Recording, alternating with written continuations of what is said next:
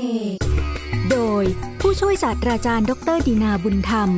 ภาควิชาประวัติศาสตร์ และหน่วยวิชาอารยธรรมไทย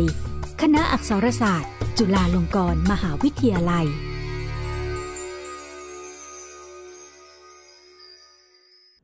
ยนต์อุตสาคเน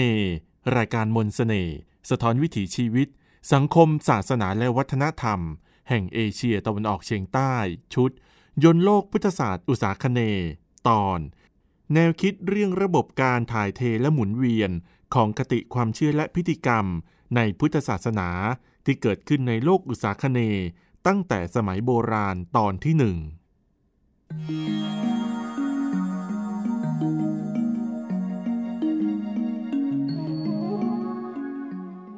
ท่านผู้ฟังครับ รายการยนต์อุตสาคเน ชุดยนต์โลกพุทธศาสตร์อุตสาคเน ในตอนที่แล้ว ได้นำเสนอเรื่องแนวคิด Indian Buddhism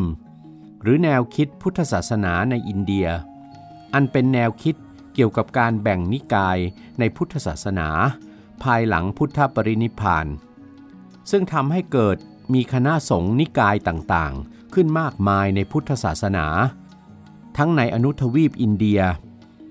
บนที่ราบสูงทิเบตและเกาะศรีลังกา ซึ่งแนวคิดนี้ เกิดขึ้นด้วยบทบาทของนักวิชาการตะวันตกในปลายคริสตศตวรรษที่ 19 และในตอนที่แล้วได้ทิ้งท้ายไว้ว่า แนวคิดนี้จะเข้ามามีอิทธิพลต่อการวิเคราะห์และตีความของนักวิชาการด้านพุทธศาสตร์ศึกษา โบราณคดี และประวัติศาสตร์พุทธศาสนา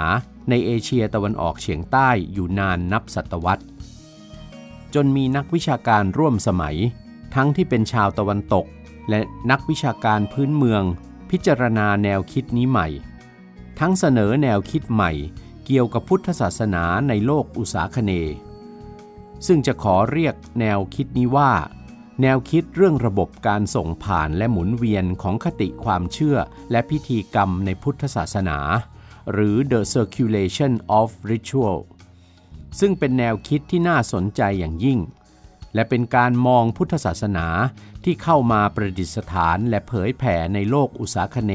มานานนับพันปีแล้ว ในมุมมองใหม่ ที่มากไปกว่ามุมมองของความพยายาม ในการแบ่งแยกนิกายในพุทธศาสนาในเอเชียตะวันออกเฉียงใต้ โดยเฉพาะในสมัยโบราณลงไปให้ชัดเจน จนมองข้ามลักษณะเด่นของความเป็นพุทธศาสนาแบบอุษาคเนย์ไป ข้อมูลที่นำมาอ้างอิงในรายการวันนี้ ยังคงได้จากบทความวิชาการที่เป็นผลงานศึกษาของดร.ปีเตอร์สกิลลิงเรื่อง Buddhism and the Circulation of Ritual in Early Peninsula Southeast Asia หรือพุทธศาสนากับระบบหมุนเวียนของพิธีกรรม ในดินแดนคาบสมุทรของเอเชียตะวันออกเฉียงใต้ยุคต้น อาจารย์ปีเตอร์สกิลลิงเป็นนักวิชาการ ด้านพุทธศาสตร์ศึกษาชาวแคนาดา ซึ่งมีถิ่นพำนักอยู่ในประเทศไทยมานานกว่า 30 ปี และเป็นผู้ชำนาญการทั้งพระไตรปิฎกภาษาบาลี สันสกฤต และทิเบต อาจารย์มีผลงานวิจัย หนังสือ และบทความวิชาการทั้งในภาษาอังกฤษ ฝรั่งเศส และเยอรมันเป็นจำนวนมาก และท่านยังเป็นอาจารย์พิเศษ บรรยายในหัวข้อต่างๆ ทางพุทธศาสตร์ศึกษา ในจุฬาลงกรณ์มหาวิทยาลัย มหาวิทยาลัยมหิดล และสถาบันอุดมศึกษาอื่น ๆ ทั้งในประเทศไทยและต่างประเทศอีกด้วย บทความเรื่องดังกล่าวของอาจารย์ปีเตอร์สกีลิงให้แนวคิดที่น่าสนใจเกี่ยวกับการเข้ามาและการเผยแผ่พุทธศาสนา สู่สังคมคนพื้นเมือง ในเอเชียตะวันออกเฉียงใต้ยุคต้น ไว้อย่างมีนัยยะสำคัญครับ เรื่องราวของพุทธศาสนาเมื่อแรกเข้าสู่ดินแดนอุษาคเนจะเป็นอย่างไรนั้นมาติดตามกันได้เลยครับ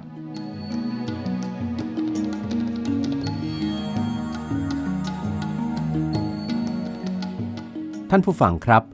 แนวคิดอินเดียนบูติซึมที่เกิดขึ้นในครึ่งหลังของคริสตศตวรรษที่ 19 มีการแบ่งพุทธศาสนาในอนุทวีปอินเดียที่ราบสูงทิเบตและเกาะศรีลังกา อันถือเป็นดินแดนต้นทางของพุทธศาสนา ก่อนที่จะเข้าสู่เอเชียตะวันออก และเอเชียตะวันออกเฉียงใต้ ว่าพุทธศาสนาภายหลังพุทธปรินิพานแล้ว มีการแตกแยกออกเป็นฝ่ายเถรวาทและฝ่ายมหายาน แต่ละฝ่ายยังก่อเกิดคณะสงฆ์เป็นนิกายแยกย่อยอีกเป็นจำนวนมากทำให้เกิดมีคณะสงฆ์ที่มีความแตกต่างของวัดปฏิบัติ คติความเชื่อและพิธีกรรม การตีความพระไตรปิฎกตลอดจนหลักของการสร้างสรรค์งานศิลปะเนื่องในพุทธศาสนาที่แตกต่างกันไปด้วย นักวิชาการแนวอินเดียนบูดิซึมในปลายคริสตศตวรรษที่ 19 นั้น พิจารณาว่า คณะสงฆ์แต่ละนิกายได้สร้างชุดองค์ประกอบต่างๆ ในพุทธศาสนา ในนิกายของตนขึ้น ตั้งแต่อยู่ในทิเบต อินเดียและศรีลังกาแล้ว ก่อนที่คณะสงฆ์แต่ละกลุ่ม จะเดินทางนำพุทธศาสนาออกไปเผยแผ่ยังเอเชียตะวันออกและเอเชียตะวันออกเฉียงใต้ ตรงจุดนี้เองที่เมื่อนักโบราณคดีและนักประวัติศาสตร์ เอเชียตะวันออกเฉียงใต้ ศึกษาการเผยแผ่พุทธศาสนาในภูมิภาคนี้ ต่างก็ได้รับอิทธิพลของแนวคิดอินเดียนบูติซึมมาเป็นกรอบความคิด โดยมีการเสนอแนวคิดในทำนองที่ว่า พุทธศาสนาเป็นศาสนาที่เผยแผ่ไปด้วยตัวเองไม่ได้ ต้องมีพระสงฆ์เป็นบุคลากรสำคัญในศาสนาเป็นผู้นำไป และเมื่อคณะสงฆ์ต่างนิกายจากชมพูทวีป ทิเบตและเกาะศรีลังกานั้น ได้นำพุทธศาสนาในนิกายของตน เข้ามายังพื้นที่ส่วนต่างๆ ทั้งบนแผ่นดินใหญ่ และหมู่เกาะของเอเชียตะวันออกเฉียงใต้ ในช่วงระยะเวลาที่แตกต่างกัน ตั้งแต่ช่วงต้นคริสตกาลเรื่อยมานั้น เมื่อคณะสงฆ์นิกายใดเข้าไปยังพื้นที่ส่วนใด ไม่ว่าจะเป็นพื้นที่แคว้นอารกันหรือยะไข่ลุ่มแม่น้ำอิราวดีทั้งตอนบนตอนกลางและตอนล่าง ลุ่มแม่น้ำเจ้าพระยาและคาบสมุทรภาคใต้ของประเทศไทยปัจจุบัน พื้นที่ชายฝั่งตอนกลางค่อนไปทางใต้ของเวียดนามในปัจจุบัน ดินดอนสามเหลี่ยมปากแม่น้ำโขงทางตอนใต้ของเวียดนามในปัจจุบัน ตอนใต้ของเกาะสุมาตราและตอนกลางของเกาะชวา เมื่อคณะสงฆ์และพุทธศาสนาไปถึงตำแหน่งใดในเอเชียตะวันออกเฉียงใต้ คนพื้นเมืองที่นั่นก็จะรับและนับถือ รวมถึงปฏิบัติตามแนวทางของคณะสงฆ์นิกายนั้นโดยเคร่งครัด ชนิดที่เรียกว่า เป็นนิกายเดิม เหมือนกับที่ออกมาจากดินแดนต้นทางในเอเชียใต้ไม่มีผิดเพี้ยน ความคิดนี้ทำให้นักโบราณคดีและนักประวัติศาสตร์ ยุคโบราณของเอเชียตะวันออกเฉียงใต้ ในยุคบุกเบิก เมื่อราวหนึ่งศตวรรษก่อน มีความกล้าถึงขนาดแบ่งแยกพุทธศาสนาที่ไปเจริญรุ่งเรืองขึ้นในดินแดนส่วนต่างๆ ของภูมิภาคอุษาคเนย์ ออกเป็นนิกายเฉพาะ เหมือนกับที่นักวิชาการแนว Indian Buddhism แบ่งแยกนิกายต่างๆ ของพุทธศาสนาในอนุทวีปอินเดีย ทิเบต และเกาะศรีลังกา ซึ่งหากพิจารณาอย่างรอบคอบแล้ว ปรากฏการณ์ที่เกิดในสมัยโบราณของเอเชียตะวันออกเฉียงใต้ ไม่ได้เป็นไปในแบบเดียวกับในเอเชียใต้เลย โดยมีนักวิชาการยุคร่วมสมัย ทั้งชาวตะวันตกและคนพื้นเมืองเอเชียตะวันออกเฉียงใต้ ร่วมกันศึกษาและพิจารณาการเผยแผ่พุทธศาสนาในยุคโบราณของเอเชียตะวันออกเฉียงใต้เสียใหม่ ปีเตอร์สกิลลิงนักวิชาการชาวแคนาดาเป็นหนึ่งในกลุ่มนักวิชาการร่วมสมัยนี้ด้วย ในเบื้องต้น นักวิชาการร่วมสมัย เสนอให้พิจารณาลักษณะของการประดิษฐาน และเผยแผ่พุทธศาสนาในพื้นที่ส่วนต่างๆ ของเอเชียตะวันออกเฉียงใต้ว่า เกิดขึ้นโดยบทบาทของคณะสงฆ์ต่างนิกาย จากพื้นที่ส่วนต่างๆ ของอนุทวีปอินเดีย ทิเบต และเกาะศรีลังกา เป็นกระบวนการที่เกิดขึ้นต่อเนื่องมาตั้งแต่ช่วงต้นคริสตกาลแนวคิดนี้จึงทำให้ความเชื่อเดิมที่ว่า พระโสนเถระและพระอุตระเถระสองสมณทูตของพระเจ้าอโศกมหาราช แห่งจักรวรรดิมริยะของอินเดียโบราณ เป็นผู้นำพุทธศาสนาเข้ามาประดิษฐานและเผยแผ่ในเอเชียตะวันออกเฉียงใต้ ตามที่ปรากฏในพงศาวดารมหาวงศ์ของศรีลังกาโบราณนั้น มีอันต้องตกไป เมื่อเกิดแนวคิดใหม่ที่มีหลักฐานทั้งทางโบราณคดีและประวัติศาสตร์รองรับ ว่ามีคณะสงฆ์ต่างกลุ่มต่างนิกาย ต่างต้นทางนำพุทธศาสนาเข้ามาในพื้นที่ต่างๆ ของภูมิภาค แต่พุทธศาสนานิกายต่างๆ เหล่านั้น มีอันต้องผ่านกระบวนการปรับให้เป็นท้องถิ่น หรือ localization โดยคนพื้นเมืองที่อาศัยอยู่ในส่วนต่างๆ ของเอเชียตะวันออกเฉียงใต้ การปรับพุทธศาสนาให้มีความเป็นท้องถิ่นนั้น หมายถึงการปรับให้พุทธศาสนาสามารถเข้ากันได้กับคติความเชื่อ และพิธีกรรมที่มีมาแต่ยุคดึกดำบรรพ์ ของคนพื้นเมืองในส่วนต่างๆ ของภูมิภาคได้ ซึ่งความเชื่อและพิธีกรรมดั้งเดิมของคนพื้นเมืองอุษาคเนนี้ มีลักษณะร่วมที่คล้ายคลึงกันอยู่ กล่าวคือเป็นคติความเชื่อในเรื่องอำนาจเหนือธรรมชาติ อำนาจเหนือการควบคุมของมนุษยชาติ ที่เชื่อกันในรูปแบบของวิญญาณอันทรงพลังที่ประจำอยู่ในสิ่งต่างๆ ตามธรรมชาติบ้าง และวิญญาณของมนุษย์และสัตว์ที่ตายไปแล้วบ้าง โดยเฉพาะวิญญาณบรรพบุรุษ ที่เรียกในภาษาอังกฤษว่า animism เนื่องจากคนพื้นเมืองในเอเชียตะวันออกเฉียงใต้ มีความเคารพในอาวุโส โดยเฉพาะอาวุโสในครอบครัว จึงทำให้เกิดการเคารพในวิญญาณของบรรพบุรุษที่ล่วงลับไปแล้ว ว่าวิญญาณนั้นจะยังคงวนเวียนอยู่ เพื่อดูแลปกปักรักษาลูกหลานต่อไป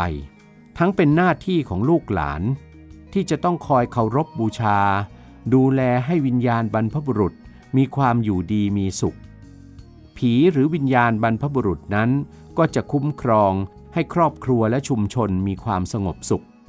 แต่หากลูกหลานไม่ดูแลวิญญาณบรรพบุรุษ ก็มักเกิดเหตุให้ครอบครัว และชุมชนประสบหายนะภัยต่างๆ ความเคารพยึดมั่นในวิญญาณบรรพบุรุษ และวิญญาณศักดิ์สิทธิ์ในธรรมชาตินี้ เมื่อคนพื้นเมืองเอเชียตะวันออกเฉียงใต้ ได้รับศาสนาจากอารยธรรมอินเดีย อันได้แก่ศาสนาพราหมณ์ฮินดู และพุทธศาสนาเข้ามาตั้งแต่ต้นคริสต์กาลศาสนาทั้งสองมีคติความเชื่อและคำสอนที่ไม่ขัดแย้งกับความเชื่อเดิม เรื่องผีและวิญญาณของคนพื้นเมืองแต่อย่างใด ความเชื่อในเทพเจ้าต่างๆ ของศาสนาพราหมณ์ฮินดู มีพลังพอที่จะอธิบาย เชื่อมโยง และกำหนดตัวตนของพลังอำนาจและวิญญาณศักดิ์สิทธิ์ในธรรมชาติ รวมตลอดถึงวิญญาณบรรพบุรุษให้เข้ากับคติเรื่องพระเป็นเจ้าและเทพเจ้าต่างๆ ในศาสนาของพราหมณ์ได้ คนพื้นเมืองจึงสามารถยอมรับและบูชาเทพเจ้าในศาสนาพราหมณ์ได้ ทั้งยังสามารถเชื่อมโยงสถานะของผู้ปกครองในสังคมของตน เข้ากับพลังอำนาจของพระเป็นเจ้าในศาสนาพราหมณ์ได้ด้วย ข้างพระพุทธศาสนานั้น ก็เป็นศาสนาที่มีหลักคำสอน ให้วินยูชน ยึดมั่นในความกตัญญูรู้คุณ ผู้ที่ได้ทำคุณให้แก่ตนก่อนอยู่แล้ว โดยเฉพาะความกตัญญูต่อบิดามารดาและบรรพชน ทั้งในเวลาที่ผู้มีพระคุณเหล่านั้นยังมีชีวิตอยู่ และภายหลังจากที่ท่านเหล่านั้นล่วงลับไปแล้ว หลักคำสอนเรื่องความกตัญญูรู้คุณในพุทธศาสนานี้ ยิ่งเป็นประโยชน์ต่อความยึดมั่นในบรรพบุรุษของคนพื้นเมือง เอเชียตะวันออกเฉียงใต้ให้มากยิ่งขึ้นไปอีก เสมือนว่าพระพุทธศาสนานั้นให้การรับรองคติความเชื่อดั้งเดิม และพิธีกรรมในพุทธศาสนา ในส่วนของการสร้างบุญ ก็สามารถเติมเต็มพิธีกรรมการบูชาวิญญาณบรรพบุรุษของคนพื้นเมือง ได้อย่างไม่ขัดแย้งด้วย ด้วยปรากฏการณ์เช่นนี้ คนพื้นเมืองในดินแดนส่วนต่างๆ ของเอเชียตะวันออกเฉียงใต้ จึงสามารถยอมรับนับถือศาสนาพราหมณ์ฮินดู และพุทธศาสนาได้ ทั้งยังได้ใช้ประโยชน์จากหลักคำสอน คติความเชื่อ และพิธีกรรมในศาสนาทั้งสอง เข้ามาอธิบายและเติมเต็มคติความเชื่อดั้งเดิมต่างๆ ในสังคมของตนที่สืบมาแต่ยุคดึกดำบรรได้ นี่คือคำอธิบายง่ายๆ ของการที่พุทธศาสนาผ่านเข้าสู่กระบวนการทำให้เป็นท้องถิ่น โดยคนพื้นเมืองของเอเชียตะวันออกเฉียงใต้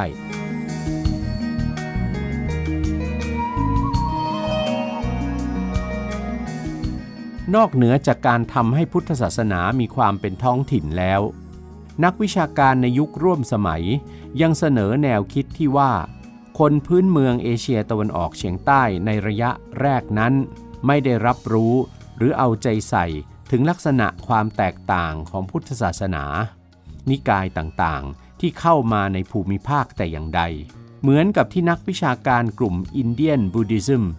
ในช่วงปลายคริสตศตวรรษที่ 19 ได้กำหนดแบ่งแยกพุทธศาสนาในเอเชียใต้ไว้ คนพื้นเมืองเอเชียตะวันออกเฉียงใต้ รับรู้ก็แต่เพียงว่า ศาสนาหรือความเชื่อใดสามารถเป็นประโยชน์แก่สถานะของผู้ปกครอง และต่อการอยู่ร่วมกันอย่างมีความสงบสุขของผู้คนในสังคมของตนได้ โดยไม่ขัดแย้งกับคติความเชื่อและพิธีกรรมดั้งเดิมของตน พวกตนก็สามารถยอมรับนับถือศาสนานั้นได้ ดังนั้นแนวคิดเดิมที่เชื่อว่า เมื่อพุทธศาสนานิกายใดเข้าไปประดิษฐานและเผยแผ่ในดินแดนส่วนใดของเอเชียตะวันออกเฉียงใต้แล้ว คนพื้นเมืองเอเชียตะวันออกเฉียงใต้ ก็ย่อมจะกลายเป็นพุทธศาสนิกชนที่เคร่งครัดในนิกายนั้นได้เสมอไป ซึ่งในความเป็นจริงไม่ได้เกิดปรากฏการณ์เช่นที่ว่านี้เลย แต่เรากลับพบว่า แม้ในพื้นที่เดียวกัน กลับปรากฏว่ามีคณะสงฆ์มากกว่าหนึ่งนิกาย จากทั้งอินเดีย ทิเบต หรือเกาะศรีลังกา เข้าไปในดินแดนนั้น และคนพื้นเมืองก็สามารถยอมรับนับถือพุทธศาสนาต่างนิกายนั้น หรือโดยไม่รับรู้หรือสนใจความแตกต่างของคณะสงฆ์นิกายใด ๆ แต่สามารถรับเอาองค์ประกอบต่างๆ อันได้แก่ คณะสงฆ์พระไตรปิฎก คติความเชื่อและพิธีกรรม และการสร้างงานพุทธศิลปะของแต่ละนิกาย เข้ามาใช้เป็นประโยชน์ในสังคมพื้นเมืองของตนได้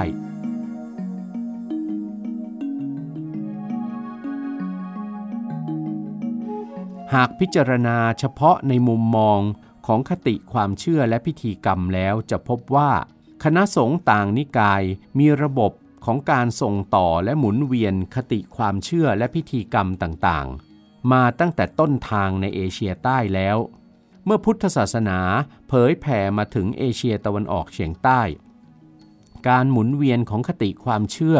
และพิธีกรรมต่างๆ จึงสามารถเกิดขึ้นและแพร่หลาย ข้ามพรมแดนของคณะสงฆ์และนิกายตามแนวคิดการแบ่งนิกายของนักวิชาการกลุ่มอินเดียนบุติซึม คติความเชื่อและพิธีกรรมที่หมุนเวียนอยู่ในพุทธศาสนาของคณะสงฆ์ต่างนิกาย ในสังคมพื้นเมืองของเอเชียตะวันออกเฉียงใต้ มาตั้งแต่ยุคแรกรับพุทธศาสนา ในช่วงระยะเวลาต้นคริสตกาลคือ 1. คติความเชื่อเรื่องการบูชาพระบรมสารีริกธาตุพระทันตธาตุหรือพระเขี้ยวแก้ว และพระเกศาธาตุ พระบรมสารีริกธาตุและพระเกศาธาตุนั้น คือส่วนที่หลงเหลือจากการถวายพระเพลิงพระพุทธสรีระของสมเด็จพระสัมมาสัมพุทธเจ้า และพระอรหันตสาวก เฉพาะพระเกศาธาตุนั้นปรากฏในพุทธประวัติว่า พระพุทธองค์ได้ประทานให้บุคคลต่างๆไป ตั้งแต่ในเวลาที่ยังทรงพระชนชีพอยู่ด้วยซ้ำเช่น ในเวลาเมื่อครั้งที่เจ้าชายสิทธัตถะ ทรงตัดพระเมาลีและพระเกศาเมื่อแรกเสด็จออกบรรพชาถือเพศภิกษุ หรือเมื่อแรกที่ทรงตรัสรู้ ก็ได้ประทานเส้นพระเกศาให้สองพ่อค้าพี่น้อง คือตปุตสะและพันลิกะ ที่คุมกองเกวียนผ่านมาใกล้โคนต้นไม้ที่ประทับ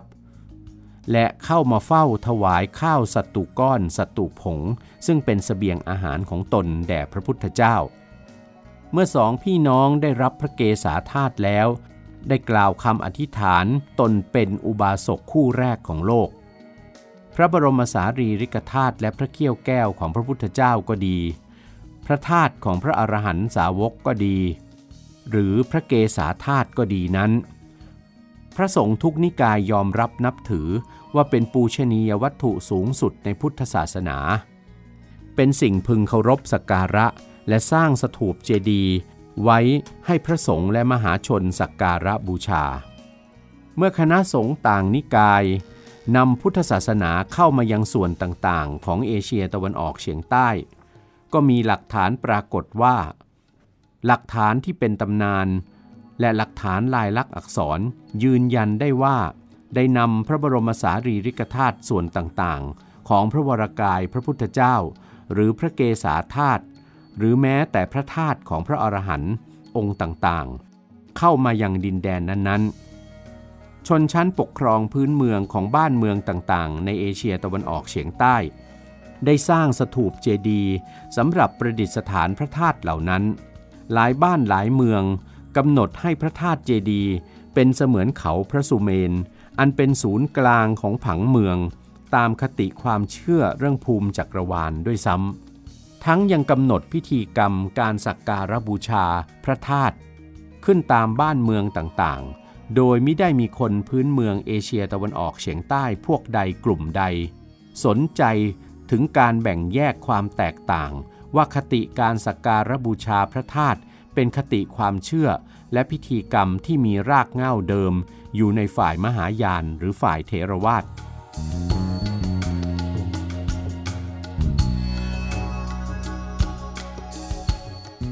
2. คติความเชื่อเรื่องการบูชารอยพระพุทธบาท เป็นคติความเชื่อ แรก ๆ ที่ปรากฏในพุทธประวัติ ว่าสมเด็จพระสัมมาสัมพุทธเจ้าเมื่อครั้งยังมีพระชนชีพอยู่ ได้เคยเสด็จประทับรอยพระพุทธบาทของพระองค์ไว้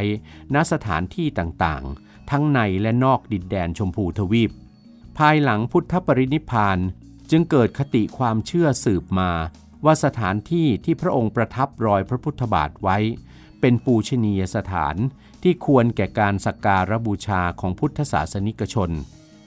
เช่น คณะสงฆ์และพุทธศาสนิกชนในเกาะศรีลังกาตั้งแต่โบราณ มีความเชื่อถือและเคารพบูชาอย่างยิ่งในรอยพระพุทธบาท เมื่อพุทธศาสนาเข้ามายังเอเชียตะวันออกเฉียงใต้ คติการเคารพบูชารอยพระพุทธบาท จึงเข้ามาส่งผ่านหมุนเวียนอยู่ในบ้านเมืองต่างๆ ทั้งบนแผ่นดินใหญ่และหมู่เกาะของเอเชียตะวันออกเฉียงใต้ การสมมุติเอาร่องรอยธรรมชาติในเนื้อหินตามเทือกเขาต่างๆ เป็นรอยพระพุทธบาท หรือการสร้างรอยพระพุทธบาทจำลอง อันถือเป็นงานพุทธศิลปะที่เกิดมาแล้วในดินแดนต่างๆ ในเอเชียใต้ เข้ามาเผยแผ่แพร่หลายในบ้านเมืองต่างๆ ของเอเชียตะวันออกเฉียงใต้ เช่นในดินแดนมอญพม่า ในอาณาจักรล้านนา อาณาจักรล้านช้าง อาณาจักรสุขโขทัย อาณาจักรอยุธยา และในราชอาณาจักรกัมพูชาจนถึงปัจจุบัน มีพิธีกรรมการบูชารอยพระพุทธบาทเป็นเทศกาลสำคัญ ตามบ้านเมืองต่างๆ ในโลกอุษาคเน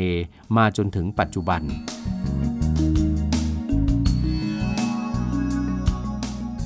3. คติความเชื่อ เรื่องการบูชาต้นพระศรีมหาโพธิ์ต้นพระศรีมหาโพธิ์คือสถานที่ตรัสรู้ของพระสัมมาสัมพุทธเจ้า ซึ่งตั้งอยู่ณตำบลพุทธคยา แคว้นพิหาร ในสาธารณรัฐอินเดียปัจจุบัน ถือเป็นต้นไม้ศักดิ์สิทธิ์ที่คณะสงฆ์ในพุทธศาสนาทุกนิกาย ให้ความเคารพบบูชามาตั้งแต่พระพุทธเจ้าปรินิพพานเป็นต้นมา มีหลักฐานปรากฏว่า ในรัชสมัยพระเจ้าอาโศกมหาราช ทรงส่งหน่อของต้นพระศรีมหาโพนั้นไปปลูกในลังกาทวีป จึงเกิดคติการนำหน่อต้นพระศรีมหาโพน์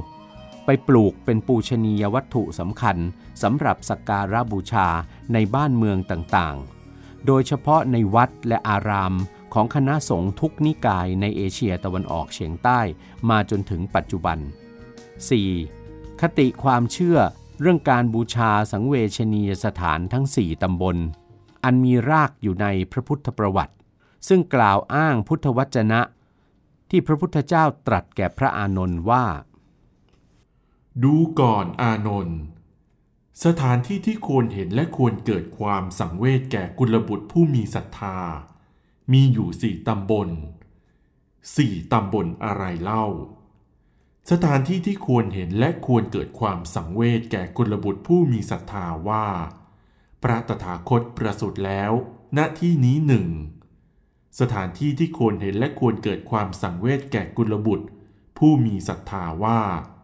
พระตถาคตได้ตรัสรู้อนุตตรสัมมาสัมโพธิญาณแล้ว ณที่นี้หนึ่ง สถานที่ที่ควรเห็นและควรเกิดความสังเวชแก่กุลบุตรผู้มีศรัทธาว่า พระตถาคตได้ประกาศอนุตตรธรรมจักให้เป็นไปแล้วณที่นี้หนึ่งสถานที่ที่ควรเห็นและควรเกิดความสังเวชแก่กุลบุตรผู้มีศรัทธาว่า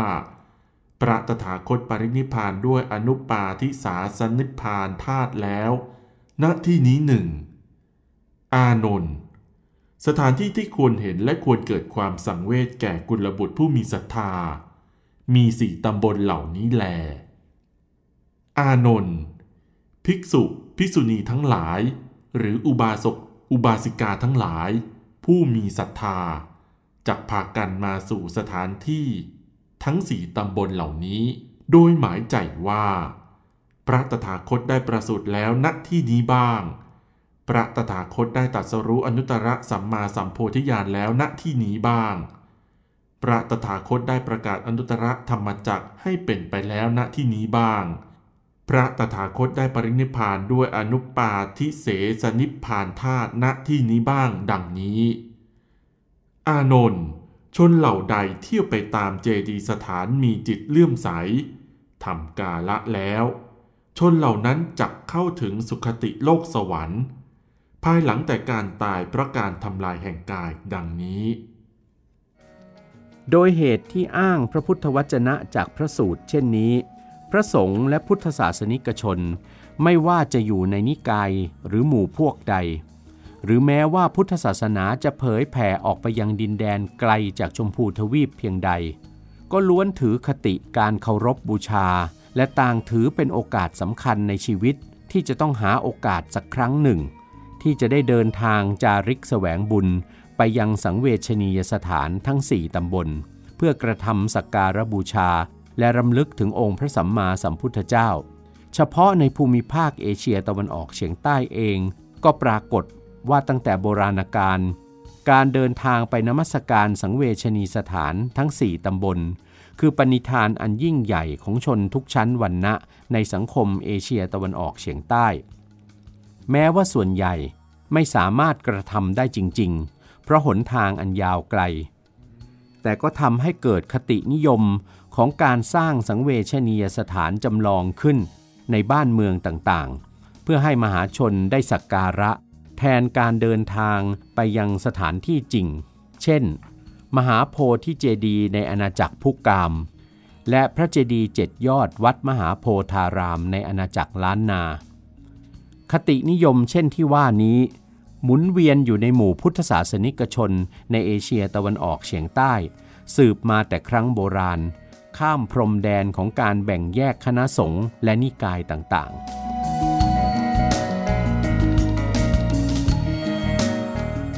ท่านผู้ฟังครับ ด้วยข้อจำกัดของเวลาทำให้เรื่องราวของคติความเชื่อ และพิธีกรรมที่หมุนเวียนอยู่ในโลกของคนพื้นเมืองอุษาคเนนั้น ยังไม่จบในสัปดาห์นี้นะครับ ยังมีคติความเชื่อและพิธีกรรมเรื่องอื่นๆ ที่ส่งผ่านหมุนเวียนอยู่ในบ้านเมืองและสังคมคนพื้นเมืองเอเชียตะวันออกเฉียงใต้ที่น่าสนใจ ซึ่งรายการยนต์อุษาคเนจะได้นำเสนอในครั้งหน้า โปรดติดตามตอนต่อไปนะครับสำหรับวันนี้สวัสดีครับ